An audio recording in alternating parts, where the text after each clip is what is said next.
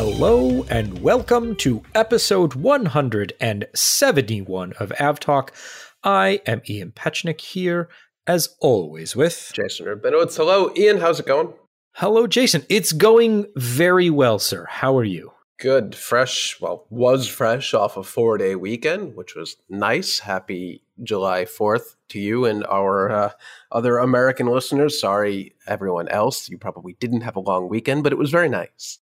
Yeah, I mean, we had an enjoyable time, dealt with the, how did the Simpsons put it? Celebrating America's birthday by blowing up a part of it. That's my, truly my least favorite part of the, the celebratory activities though I did grill some delicious meat. Fantastic. And now we're back at it and into the continued chaos of this summer that shows no sign of abating. We'll get in a little later about how the holiday weekend went travel wise a, a bit later, but spoiler, not that terribly. Not that terribly. Yeah, it was better than expected. I to be fair, I think expectations were so low that really anything on the positive side of complete and utter meltdown was a win. Yeah, yeah. Overall, I mean, we, will talk about this a little more in detail later, but overall, not not too shabby. Good job, everyone. Not too shabby. All right, well, let's talk about the things we're going to talk about before we talk about those things. Yeah. In a not surprise move, but in interesting timing, Airbus received nearly 300 orders from smattering of Chinese airlines late last week.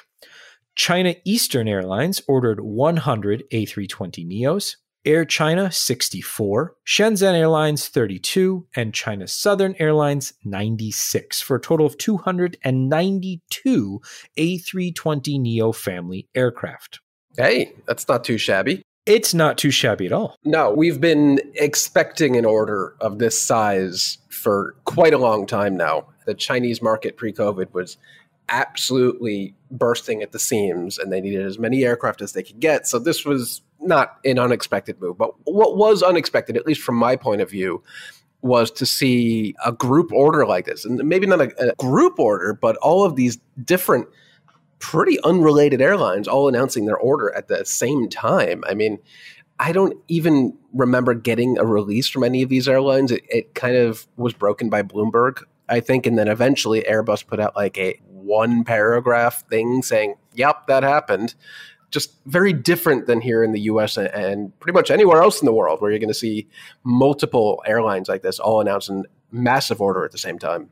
I think one of the things to keep in mind, and, and, Jason, you expressed some surprise at the timing of the order, is kind of not on an air show schedule that we would normally expect to see. There was no kind of lead up that you would usually see to an order this big. But as our good friend John Walton pointed out, the timing in China was not necessarily surprising. So that's one of the things to, to keep in mind.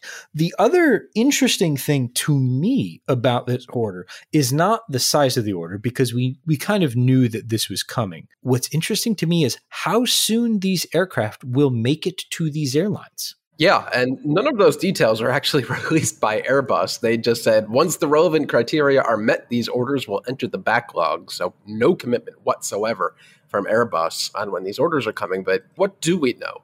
So, what we know from reporting by Reuters, by reporting from Bloomberg, and from stock exchange filings from the airlines themselves, we're going to start seeing aircraft from this order go to the airlines as early as 2023. I believe the first in line will be Air China in 2023. Those will go from 2023 to 2027. Shenzhen begins in 2024 2024 and goes to 2026. And then the China Southern, which is the order for 96 aircraft, those deliveries will begin in 2024. So, I mean, for an order that large, the lead time is usually a bit longer. A bit longer. Especially when you're dealing with an aircraft order book that is in a significant backlog. I mean, trying to get delivery slots for for an A320 Neo family aircraft right now, you kind of have to know the Mater D. so to speak. So this will be very interesting to see how they're going to work this into the order book to get these aircraft out there. But this also flows into Airbus's stated goal of increasing their order rate or their production rate for the A320 Neos rather quickly, starting at the end of the year and moving into 2023 and into 2024. By 2025, they want to be producing 75 A320 Neo aircraft per month. Yeah. That's it's a lot. That's a lot of planes. At the same time, China has a secret weapon here in the form of Airbus's final assembly line in Tianjin, which I assume will be running full tilt producing aircraft for this specific order. That's something that Boeing and other manufacturers can't match, except for Comac, of course. Having that final assembly line in Tianjin, in China, which is just outside of Beijing, I'm sure really makes these numbers possible. I'm not sure it would be possible otherwise, since I don't think the Tianjin final assembly line and delivery center delivers aircraft outside of China. So that line's got to do something, right? It is busy and will continue to be busy for, for sure. A note on the rate, they're just over 50 now per month. The goal is 64 by Q2 2023, and then by 2025, 75 A320 Neo family aircraft per month. And so that'll be spread across what? Toulouse, Hamburg, Tianjin, and Mobile. Yeah. Yeah. Must be. We don't know that for sure, but it must be, at least for the Chinese orders. Not necessarily the Chinese order, but the whole family across the, the four facilities. So right, that's right. a lot of planes. It is a it's lot of airplanes. Still a lot of planes. That'll be interesting to see how that delivery schedule gets structured. My favorite part of all this was I think when the Chinese state owned newspaper declared this a big loss for Boeing. Like, yeah, but the Chinese state media here. Uh, of course, you're going to declare that the loser of this taking a big hit. But yes, this is disappointing. That also says something about the state of Boeing's. I mean, the 737 MAX has been recertified in China, but it hasn't been approved for commercial aircraft flight. So, I mean, I think one of the things to note here is that this is Chinese state media kind of rubbing it in Boeing's face still. And it is a big loss for Boeing. If I was Boeing, I would be rather upset. But there's also not really anything they can do. If I'm Boeing, I'm frustrated to no end because it's like, well, now I'm just a geo not just a geopolitical pawn, but now I'm I'm certainly even more of a geopolitical. Now they're mocking us. Right, right. It's adding insult to injury. Yeah, and it's not like the Max wasn't a popular aircraft in China pre grounding. There were hundreds on order, I believe, for most of the major airlines, especially. I mean, still are. Yeah, China Eastern, China Southern, China Airlines, they all had orders. They don't seem to be in too much of a rush to press those back into service, though. Well, I mean, I think the airlines are. Are they? Well, I mean, I don't think you want planes sitting around regardless. I feel like if the Chinese airlines really wanted these back in service, they would be back in service at this point. But that's just hasn't that's happened. That's an interesting segment of an argument. Yes. It's kind of like the Qatar thing. Like Qatar, we know they want those A350s back in service. By the way, I think another one of their A350 orders was canceled by Airbus this week. Correct, yes. But maybe, I don't know, if they wanted them back in service, maybe they would be, since that whole dichotomy between Qatar, the airline, and Qatar, the regulatory body, is kind of one and the same, sort of, kind of. Not exactly the same in China, but they, obviously there's a, a lot of geopolitical nonsense going on there. There are fewer degrees of separation between the state and the airlines. That is what I was attempting to say. Thank you. Yeah. then than elsewhere. Yes, agreed. Let's let's stick with Airbus but talk about something completely different, which is an incident that happened a few days ago. Well, it happened leaving Dubai but was discovered it's in, in its entirety when the Emirates A380 landed in Brisbane. Backing up, the aircraft made the flight from Dubai to Brisbane without incident on the 1st of July. And the A380, let's see, registration A6EVK landed without incident, except they got a low tire pressure warning on the main landing gear. And so they said, hey, we're going to want to have this looked at after we land. They landed, they followed the proper procedures, which was to stop on the runway and get towed into the gate. Uh, upon landing, it was discovered that the aircraft had a rather large hole in a section of the aircraft. Now, as it was initially reported in non specialty publications. Oh, that's a kind way of putting it. And some specialty publications that deal with the aviation industry, but not necessarily aviation safety. It was reported that there was a gaping hole in the fuselage when the aircraft landed. And I know you had words to say about that on Twitter. I did have words to say. Tell me what those words were. I will. So here's where the actual hole was and where this would be described as the wing fairing or wing root fairing, which is not a section of the fuselage proper. This is a part of the aircraft that is an aerodynamically significant panel. Uh, if you didn't have it, there would be a lot of wind blowing around the landing gear, but it covers up the landing gear well, which is outside of the pressurized vessel of the aircraft. So, yeah, it's not great that there's a big hole in the aircraft, but it wasn't the breathless sensationalism no, that there's a hole in the plane. A hole in the fuselage. A hole in the fuselage. Hole in the fuselage leads to depressurization, or in this case, I think I guess there would be depressure, any pressure to depressurize, since it was probably occurred on the departure roll, I assume. But yeah, not great reporting by a lot of people who aren't reporters. They're miles and points bloggers. There is a difference, and you shouldn't get your aviation safety news from them. But I guess if the hole didn't expand, if it didn't impact any critical systems, the worst impact you're going to see from this is increased fuel burn, which I assume occurred, but not enough to be noticed, or to, it's certainly not enough to impact the actual flight. Right. The flight continued without incident.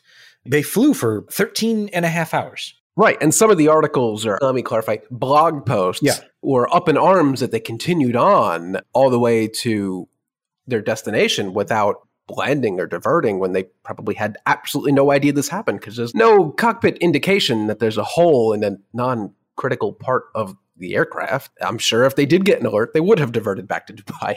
Right. And the low tire pressure warning is, you know, something that they took seriously upon landing. They followed standard procedure for that warning.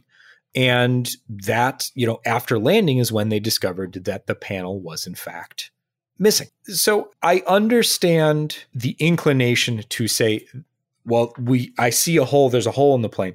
But I feel like there's an important distinction to be made here and maybe I'm in the minority. Maybe this is one of those preaching to the choir moments where everyone listening to the podcast is like, I agree. And everyone who's not listening to the podcast is like, I have no idea what you're talking about and therefore do not care. But if you're going to write about something in such a manner as to indicate that the safety of a very large aircraft was at stake, then you need to get things right that's just how I feel about it. If anything, this could have obviously been much, much worse if whatever sheared off from the landing gear was ingested by the engine or actually impacted the fuselage or broke a window. We've seen incidents like that in the not too distant past, and we know how that can end, and it doesn't end well in all cases. So, in this circumstance, in this case, could have been a lot worse. Yeah, absolutely. None of this is to say that this isn't a serious issue and that the airline investigative authorities should treat it seriously. That's not what I'm saying at all. It is a serious issue. Why the incident occurred is important to understand and investigate. Absolutely. But if we're writing about it, let's be accurate. Amen. All right. Moving on. Let's talk about our favorite new Alitalia like airline. I'm not the only one making this comparison recently, by the way. No, you're not. No, no, you're not. I don't know if my boss, hello, Rob, if you're listening, heard me say or compare SAS to Alitalia or, or came to that conclusion on his own, but people are saying it. It's catching on. People are saying. You may not be the only one, but you were the first. So there you go. As far as we know. As far as we know. First things first. So let's just go in chronological order. Things are bad things are very bad. Last week we had discussed the SAS pilots' willingness and warning that they would strike Then there was a brief reprieve where the mediator said, let's take some more time to talk. And everyone said, okay, let's take a few more days to talk. So they took three days to talk. That didn't work. I don't think anyone thought it would, but it gave them three more days of not on strike. Now the SAS pilots are on strike. So this affects SAS prime flights alone. This doesn't affect subsidiary or partner flights. So your SAS flight operated by Air Baltic is still a go. Have fun with that. so those things are not affected, but the SAS prime flights are affected. About 50% of total SAS flights have been canceled, nearing, I think, 72, 73% daily of SAS prime flights, but about 50% of their total schedule. Yeah, kind of puts it into perspective that SAS is not that large an airline where, where 74% of their flights canceled is only about 247 flights. Meanwhile, other airlines have a far smaller percentage of canceled flights, yet a much higher number of actual flights canceled. So, good reminder that SAS really not that big an airline. Not not that big, no, but their footprint is large owing to the fact that they are basically the flag carrier for three countries. Yeah, they punch above their weight. Exactly. And so that leads us to the next thing. After the pilots went on strike, SAS filed for Chapter 11 bankruptcy protection in the US. For those unfamiliar, though, if you listen to more than, I think, five episodes of the podcast, because it's a podcast about aviation, you should be very familiar with bankruptcy by now. In case you're not, Chapter 11 bankruptcy protection is not the airlines going out of business.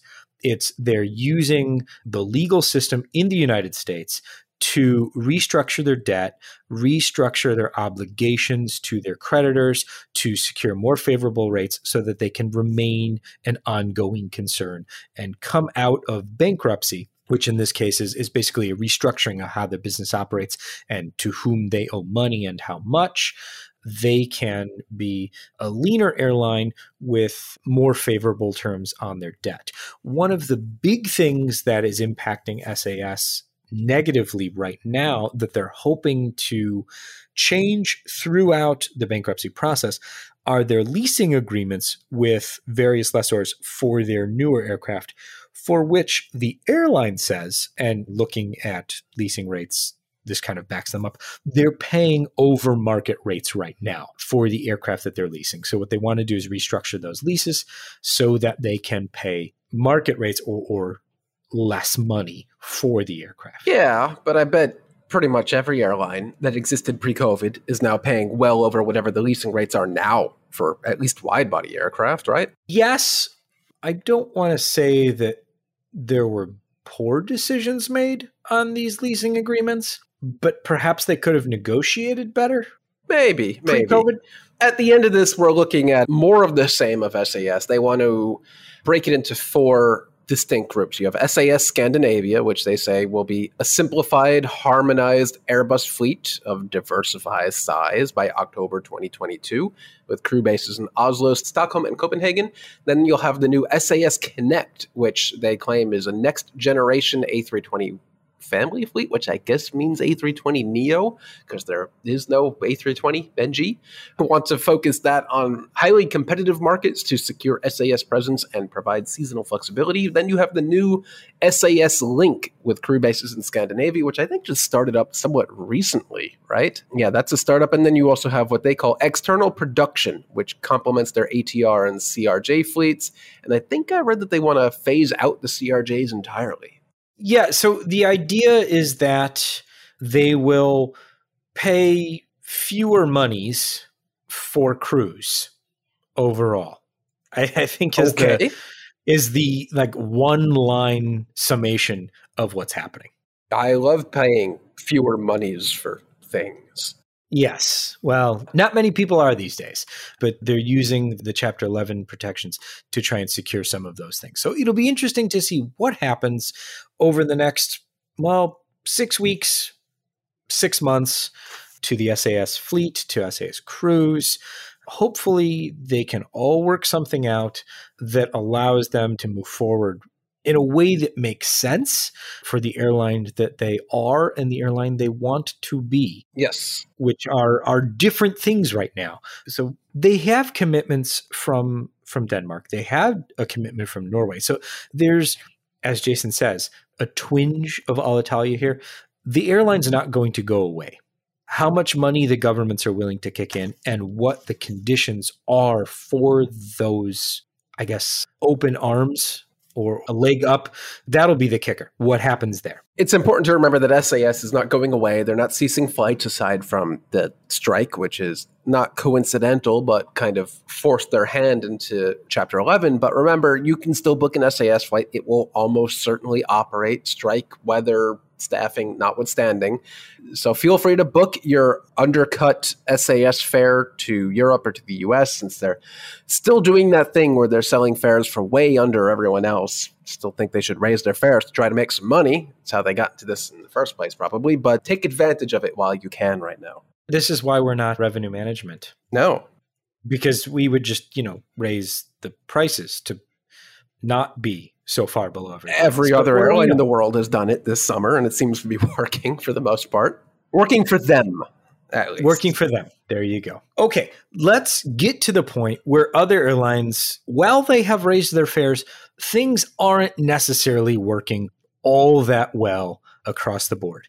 A lot of, well, not a lot of, but a continuation of fresh cancellations. Today, especially Wednesday, the 6th of July, British Airways canceling 10,000 additional flights between August and October.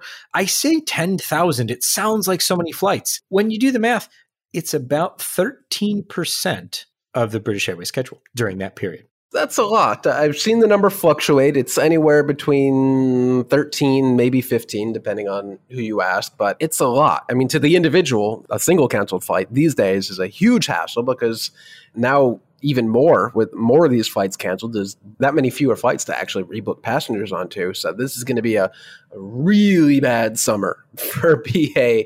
now that they're canceling another 13, maybe 15% of flights. I don't know how they're going to reaccommodate most of these passengers. Maybe they don't. Maybe some people just take the money and run. Uh, remember, you can do that. If they cancel on you, you can take the money back. You can take the actual money, get a refund, not a credit. It's bad that to me is, I guess, the worst of it, where you've already booked and then your flight gets canceled because they're trimming down the schedule. Fine, I get that. But then that leaves you with even fewer options. And then having even fewer options, if your flight gets canceled, you know, the day of, or there's weather, and you know, it's just like on and on and on and on. So I feel like we're turning into broken records, but severely damaged records at this point.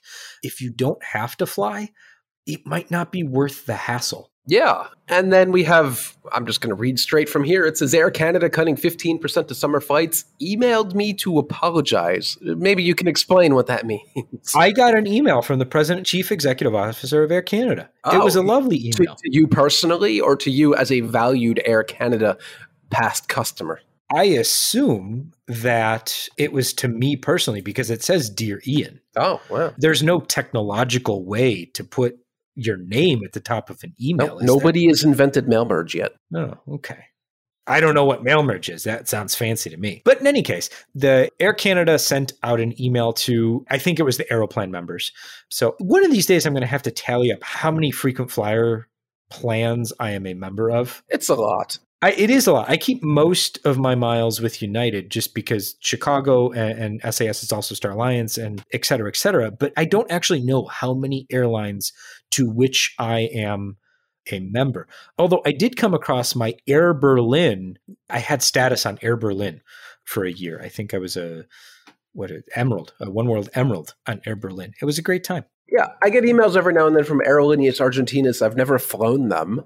I think I did a status match back in the day that didn't work, and now I've just been getting emails from them forever. And now you'll never get out. Nope. But the email from Air Canada's president and CEO was lengthy, actually, and it was reassuring in a sense because it was the first time I had seen, and I'm sure that he didn't write it. I'm sure this was crafted by their communications team and he looked it over and said, Yeah, I'll sign my name, things like that. But the content of the email, if my flight was canceled, I wouldn't be happy about it.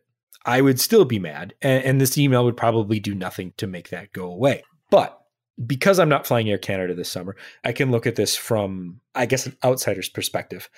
And I think that the email does a decent job of capturing, yeah, this is not great. Here are some things that we're doing to make it better. We've messed up. We're dealing with other people that have had challenges as well, being the, the airports and and things like that. And we're avoiding customer they call them customer service shortfalls. But what's interesting to me is the the things that they're introducing with the flexible ticket policies, how you can manage your your travel, you know, on a more granular level, as well as the things that they're doing as far as schedule wise and things like that, like canceling 15% of their their summer flights. I say all of this to kind of question why weren't airlines doing this before? In the before times, if all of these things are possible to do, like the more flexible travel things, making it easier to manage your own travel and things like that. I'm not talking about things that cost money that are now free. I'm talking about tools that the airline could have rolled out previously to make your experience better. Why weren't they doing these before? Well, as someone who actually has a day job in this industry and deals with legacy ancient systems pretty much every day, I can tell you that what airlines want to do I'm sure is very different from what they can do due to these legacy systems. And it takes a lot of engineering work, a lot of money, a lot of time to get a system you built in 1982 to do what you needed it to do in 2022. That being said, Air Canada's systems were pretty dated, even for major airline in North America. I know when you had thunderstorms pre COVID and you had to rebook your flight, it was kind of a pain. You had to know about the specific trans border rebooking tool that the airline didn't even tell you about. You just had to know about it. There's a lot of work that needs to be done, but Air Canada thankfully has picked up on some of those, but a lot of airlines, especially in Europe, have a long way to go on self-service tools. Quite frankly, some of them don't have any or any that actually work worth a damn. So, yeah, good to see Air Canada updating some of their legacy systems to, to make it easier. But yeah, as you said, some of these policies, like letting you switch flights to a longer connection. That's just good for everybody, and it should have always been a thing. I just had my parents do something similar. They were flying Delta KLM out to Europe for a riverboat cruise, and they had an hour and 40 minute connection booked in Amsterdam, which is. Nope. Yeah, not sorry, not, not great. It's, just, it's become reflexive yes, when everyone when anyone nope. says connection. There's no. And although people have told me that the connecting process at Amsterdam is not terrible right now. An hour 40 minutes is not going to cut it, or at least not when you're trying to connect to a cruise. So I had them call the travel agency that they booked on to switch to the earlier Delta flight to give them two and a half hours, which is better. Still not great, but I'm sure they'll make it. But that's something that had to be handled by the, the travel agency. If you call up an airline and say, hey, I want to switch to an earlier flight to have more time for a connection, they're probably going to tell you no, which is not great, even though it really benefits everyone in that case, doesn't it? Right. Yeah, because if you miss your connection, now it's you're not happy about that. And now it's the airline's responsibility to get you to where you need to be. And these days they could end up having to put you up in a hotel for days until the next flight. Yeah, that's what I mean my point is is trying to find things that are passenger friendly that in the long run, or not even the long run, but just the run, make it easier for people to get where they're going and make it easier for the airline and the passengers. I like seeing more of these things, and I wish more airlines were doing. So you like what Delta did over the holiday weekend, where they said, "You know what? We're throwing in the towel, weather waiver for everyone, everywhere, for all weekend." I want to see more of that. I mean, I don't want to see more of that.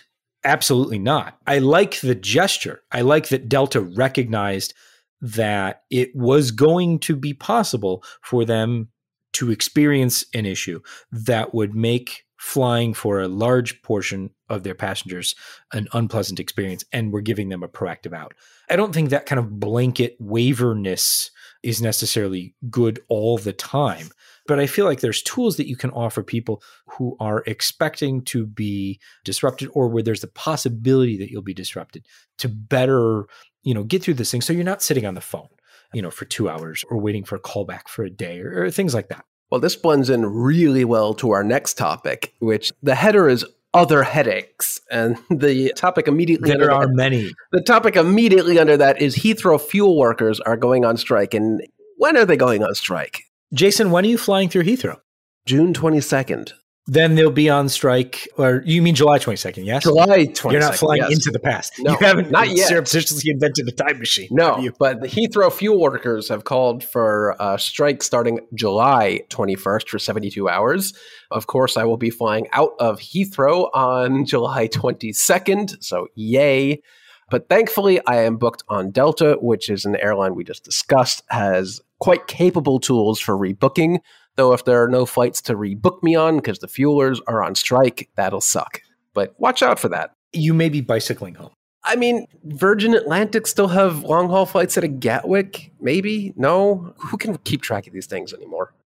Somebody has to. If only there were an app for that. If only there were an app for that. But I'll let you do your research. No, they don't. They do not. And and Virgin Atlantic is probably not going to rebook me on the BA flight out of Gatwick. So I might have an even more extended stay in London, which is already extended. I had to stay an extra two days to get what could even be reasonably considered a decent fare to come home. Yeah, I've been playing that game myself with trying to find the balance between a decent fare versus you know okay it's this many euros per night for a hotel room versus this many euros extra for a eh, you know where's that balance for how many days it, it wasn't even close for me. It was like a thousand yeah. pounds less to stay for an extra two days and pay for the hotel than it was to fly back on Wednesday as opposed to Friday. Everything is just bonkers. Yep. There, there's our episode title. Everything right is bonkers. Write that down. Everything is bonkers. So then we've got airlines in the US, we have airlines fighting with the FAA because people are blaming the airlines for, you know, all of their canceled flights the airlines are saying, whoa, whoa, whoa, it's not us. It's not you, it's me. it's the FAA, it's air traffic control, all these things. And so on the 1st of July, before the weekend, Delta CEO Ed Bastian laid blame at the feet of the FAA, saying, you know, FAA related delays and cancellations were up, I think, an astronomical percentage. It was over 100% year on year, which okay, but using last year as a comparison, interesting choice given its uniqueness in the historical record. Then I think it was Seth Miller dug into the reasons for delays and cancellations. And as it turns out, there were more airline attributable delays and cancellations. The increase was far larger than the FAA delays and cancellations. Then United got in on it and said, hey, it's the FAA. There's all these things. And so today, the FAA came out addressing United's claims. Performance? Or, or saying, statement from the FAA. The department and FAA appreciate, I'm quoting the FAA statement now. The department and the FAA appreciate airlines taking steps to improve performance, but clearly more needs to be done to reduce cancellations and delays. It's unfortunate to see United Airlines conflate weather related air traffic control measures with ATC staffing issues, which could deceptively imply that a majority of those situations are the result of the FAA staffing. I'll skip down a little bit. Quote, on July 3rd and 4th, there were no FAA staffing related delays at all. Yet airlines still canceled over 1,100 flights, a quarter of which were United Airlines flights. And Ooh, I will spicy. say that that last statement was bolded in the FAA statement. So I guess I use the, the phrase emphasis in the original. Yeah. I mean, let's be honest everybody sucks right now. The airlines suck, airports suck. The FAA, you are not immune. You suck on. too. Wait, now we need to change the episode title. Oh, what is it now? From, now it needs to be everything sucks. Oh, okay, sucks. yeah, but nobody is innocent here. Everything sucks. Yes, the FAA may not have any staffing issues for July 3rd and 4th, but maybe they did on the 2nd, and maybe the staffing issues on the 2nd knocked onto the 3rd and 4th by means of aircraft being out of position and crew timeouts. You need to look at it more holistically than just what happened today and what happened the day after. What happened the day prior that led to the delays today? And certainly, we've seen over the last few months that the FAA has been understaffed, especially in Florida. They're not hiding that. I mean, they put that in their airspace. It's very updates. well noted. It is yeah. very well noted that they have had major staffing issues, especially in Jacksonville. But at the same time, for months, they've been saying it's not us, it's the airlines. Well, then look at your own status. You have staffing issues all over the place, mainly in Florida, where the weather is also the most impactful network wide. So everybody is at fault. Everybody is pointing fingers at each other. It's just that Spider Man meme all over again, where everyone's pointing at everyone else and everybody loses. Yeah.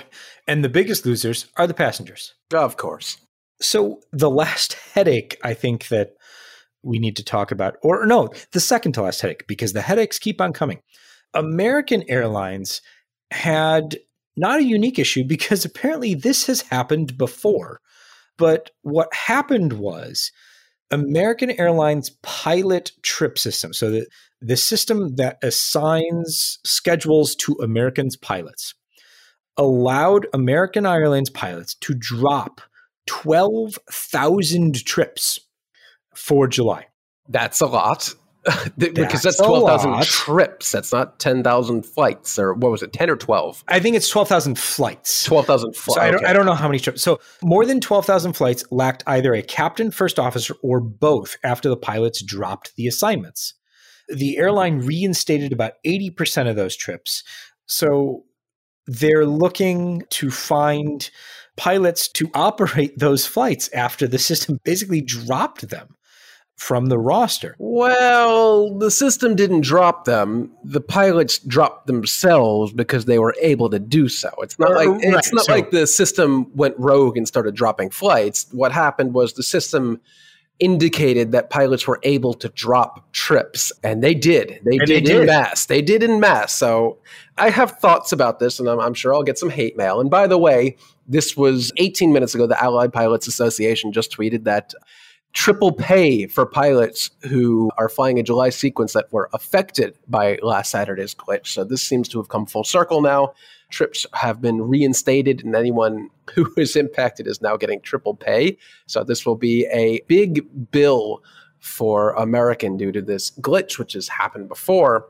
But the glitch aside, the pilots are not blameless here. If you're suddenly able to drop all of your flights, all your trips for all of July, wouldn't you think twice about that, that something's probably not right. But at the same time, they've done this before. They know what happens, and now they get triple pay. So I feel like this is like booking a mistake fare. Exactly. Like you think it, you might get it, you might not. You might get that business class fare. They might cancel it. Maybe they downgrade you. I don't know.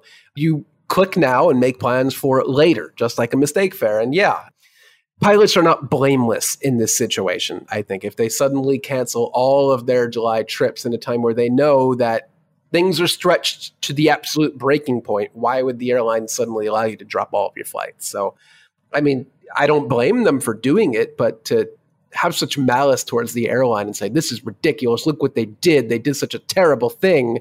Well, nobody made you drop those flights. You chose to. Yeah, I, I think that's bring that's on the hate mail. Here. I don't think there's necessarily any hate mail. Oh, it'll come to come. Be, well, maybe sure, but I think there's an important point to be made here: is that this isn't something that was the mechanics of it weren't that an IT issue unscheduled all these flights. You know, they took these pilots off by itself. It was they got the green light to drop these trips and then did. I think that's that's a very important point to make. Last thing, I guess, to mention is although this closed out yesterday, Lufthansa did the same thing that KLM had done before it, where they zeroed out the inventory for the airline. In Lufthansa's case, a lot of, if not most of their more flights. so than KLM. Yeah, this was all flights within Europe to the U.S. and Canada, and their entire subsidiary, Air Dolomiti, Air Dolomiti, the Italian thing with E190s or E175s, whatever, one of the Embraer jets. They didn't zero out all the flights. They only made available the highest of the highest fare buckets, which again, no one is reasonably going to book, but it kind of protects their operation for rebookings. But yeah, Lufthansa right. was that close to the brink of an operational meltdown that they had to stop selling fares let's switch gears and leave some of the headaches behind. We'll talk about some interesting news and some good news that came out this week. Airbus is raising their rates on the wide body aircraft. So earlier in the show, we talked about raising rates on the narrow body aircraft, which has long been planned. That has been in the works for a long time. They've been gearing up with their suppliers to do that. That really hasn't changed. They're also planning to now raise rates on their wide body aircraft. Hey. The A350 will go from five per month to six per month in 2023. and the A330neo will go from two per month to three per month at the end of this year. So it'll be interesting to see Airbus is basically with this, they're signaling that they see strength in the recovery of wide body aircraft. So good news. Yeah, nothing general. earth shattering here. Five to six and two to three, but an increase is certainly better than a decrease. An increase is an increase. Yeah, I'll take it. Let's talk about Pittsburgh. What? And a very interesting thing that happened, let's see, a few weeks ago now. So on the 21st of June, a United Airlines 737 9 MAX was on its way from Chicago to Pittsburgh when it experienced some interesting things on the flight deck. The long and the short of it is the flight computers didn't work the way they were supposed to. And shortly before landing, the flight displays blanked. They just went blank. That's not good, but it's not unique to the Max. We've seen this before. Hell, it happened to me in a 747 400 simulator at, with British Airways. That's right. That's right. It did. So the result of this and the result of trying to mitigate those issues on landing was that the aircraft landed on the incorrect runway. They were supposed to land on runway 28 center in Pittsburgh. They landed on runway 28 left.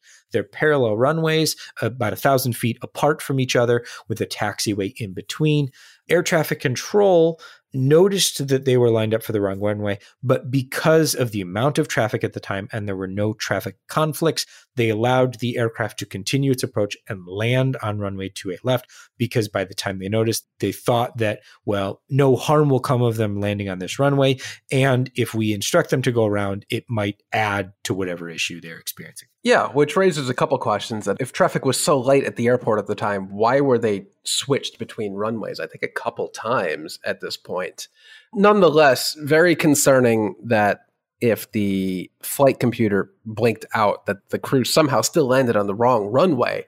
There are some out there that are, are, saying, yes, this is another indication that flight crews are way too reliant on automation. They couldn't even do a visual approach to land on the correct runway yeah, it seems like they were probably very distracted by the malfunction of the FMC. I think, believe it was the FMC at this point, but very concerning. I understand, of course, why the air traffic controller would have let them proceed to land on 28 left. If, if there's no conflicting traffic, why not? The harm is done at that point. But a lot of questions need to be answered with this incident. And answered they shall be because the NTSB is, in fact, investigating they pulled the QAR, the quick access recorder, and according to the NTSB, they also pulled one of the flight computers. So they're investigating, and we will know more eventually. Yeah, we need to talk to our friend Sean Payne at the NTSB to figure out just how quick is the process of removing any of the black boxes on any modern aircraft. Because if they did, in fact, do that, it happened super quickly because this aircraft really didn't experience any downtime. No, they were on the ground for a little over an hour in Pittsburgh and then flew right back to Chicago. So I don't know where they removed the recorders. I mean, it, it is possible that they removed them back in Chicago. I don't know. But from the NTSB report, it sounds like they were removed in Pittsburgh. If you are Sean Payne, feel free to reach out to us and tell us how long does it take to remove the boxes? Well, we'll reach out to Sean and we'll have an answer for you. Maybe not next episode, but soon. So, Jason. Yes if you were an airline that had spent a bunch of years trying to get slots at a certain airport, but you were also an airline that was possibly going to be acquired by an airline that said, if you're acquired by that airline, they will divest all of the slots at said airport. How would you feel? Irony is a bitch. And in this case, it's rearing its ugly head. This well, they're not slots; they're runway timings. Because Sorry, remember, runway for timings. some reason, in the infinite wisdom at the FAA, they decided that Newark doesn't need to be slot controlled anymore. They're wrong. It does. It desperately does. They have what's called runway timings at Newark, and when Southwest removed itself from Newark in 2019, which it itself got slots at the time from the 2010 merger conditions of United and Continental, Southwest got these slots, which became runway timings at Newark. And now, once they left, they needed to go somewhere. And eventually, now we know they ended up at Spirit after a two year battle between JetBlue, Alaska, Spirit, I think a couple other airlines might have been in there. But Spirit turns out to be the winner, which is super ironic because, as you mentioned, Ian, if the merger with JetBlue does become a thing, one of the promises JetBlue made was to divest all of Spirit's holdings in the New York area, which I'm pretty sure probably includes Newark, but we should check the fine print because Newark is not New York. Hmm. Newark is not New York, but I'm fairly certain It is the New York market. Yes. It is the New York market. Yes. So this might be a short-lived win for Spirit to have quite a number of extra runway timings, 16 peak runway timings at Newark that we may end up starting this process all over again and I hope they end up with Frontier just out of spite. and last but certainly not least, Boeing is building a new airplane. Yeah, Jason, uh, we say What? the best for last. Boeing is going to build a new airplane. Do you think it's a replacement finally for the 73? Maybe it's a new version of maybe it's the middle of the market aircraft we've all been pining over for, for years Could and be. years. It's not any of that. It is actually not even going to be built by Boeing, but it's going to be built by Aurora Flight Sciences, which is a wholly owned subsidiary of Boeing, I believe, or at least it's a Boeing company, to build the next generation mothership for Virgin Galactic. Well, that's at least cool. That's something. It's the clean sheet aircraft we've all been waiting for from Boeing, I guess. Actually, I'm not even sure. Is it a clean sheet, or do you think they'll take the design from scaled composites that they have today? Was it White Knight 2? And Yep, just kind of yep. build off that? Or we don't really know. There's not much details. But the first new mothership's expected to enter service in 2025, the same year Virgin Galactic's first Delta class spaceship is expected to begin revenue payload flights. I like when we get to talk about space stuff.